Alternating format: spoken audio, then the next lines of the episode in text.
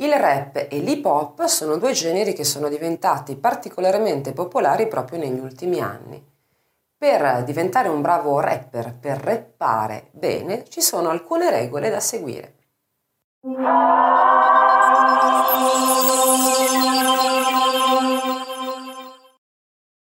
Il rap, come il canto, ma anche come la parola, quindi il parlare, hanno tutti una radice comune, e cioè l'aria, la respirazione. So che risulto anche un po' noiosa in questa cosa, ma è proprio vero che imparare a respirare correttamente può aiutarti sotto moltissimi aspetti, non soltanto vocalmente, ma in questo caso in particolar modo vocalmente. Per quale ragione è importante imparare la corretta respirazione, quindi la respirazione diaframmatica?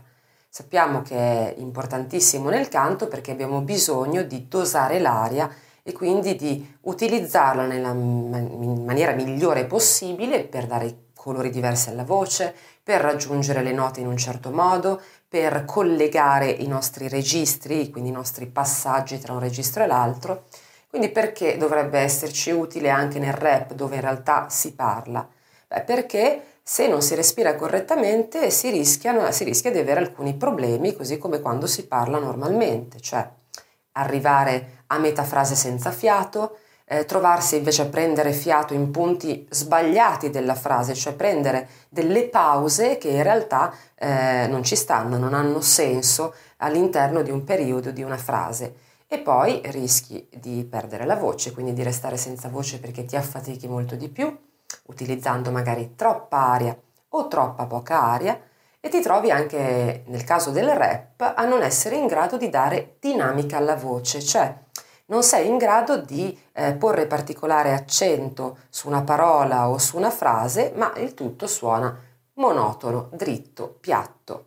Per cui, primissima regola, impara a respirare. Impara quindi la respirazione costo-diaframmatica, quella di pancia per intenderci. Una delle caratteristiche fondamentali del rap è l'aspetto ritmico, perché? Perché il rap si basa proprio sulla ritmica delle canzoni. Se ci fai caso, in effetti, la parte ritmica, cioè quella dedicata per intenderci alla batteria o al groove, come preferisci chiamarlo, è la parte fondamentale, è l'elemento fondamentale ed è l'elemento sul quale si appoggia proprio il rap, quindi la voce rappata. Quindi, in primo luogo, comincia ad abituarti e a prestare particolare attenzione proprio a all'aspetto ritmico delle canzoni.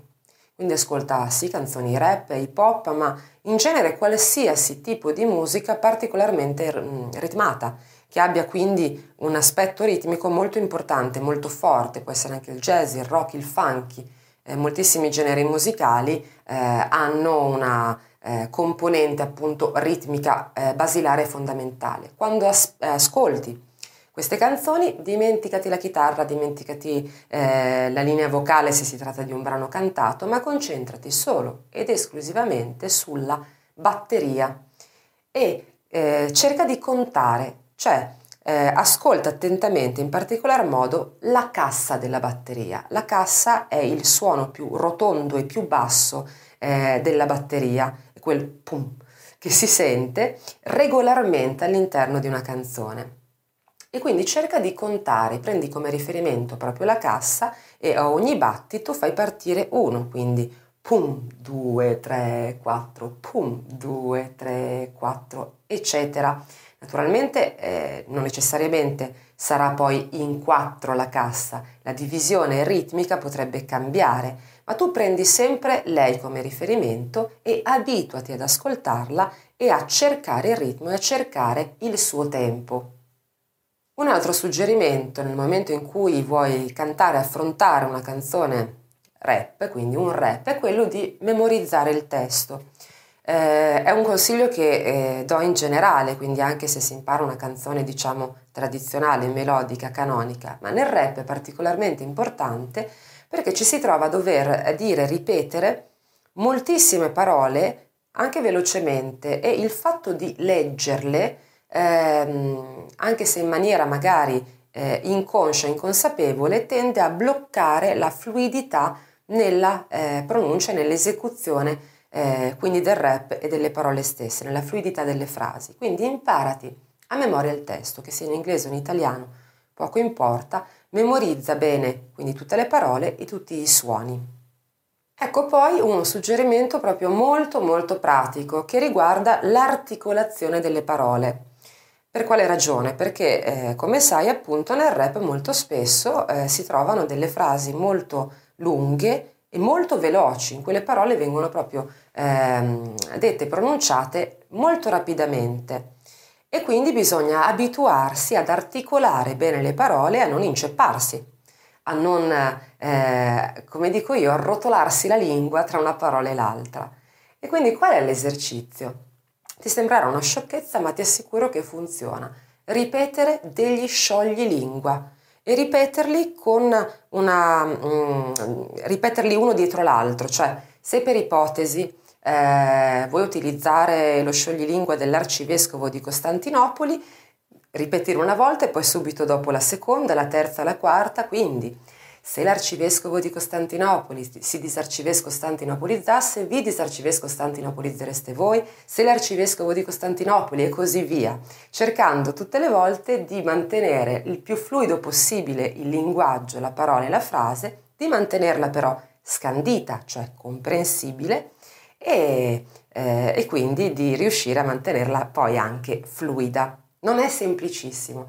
Questo era soltanto naturalmente un piccolo esempio, ma puoi scegliere qualsiasi tipo di, eh, di scioglilingua o ancora puoi prendere un testo appunto di una canzone o ehm, in italiano possibilmente però, quindi rap, oppure anche semplicemente una poesia, un libro, selezionare una frase e continuare a ripeterla eh, sempre più velocemente. Questo è appunto un esercizio che ti aiuta ad allenare l'articolazione della lingua, della bocca, a mettere le labbra in un certo modo, quindi appunto a non impapinarti.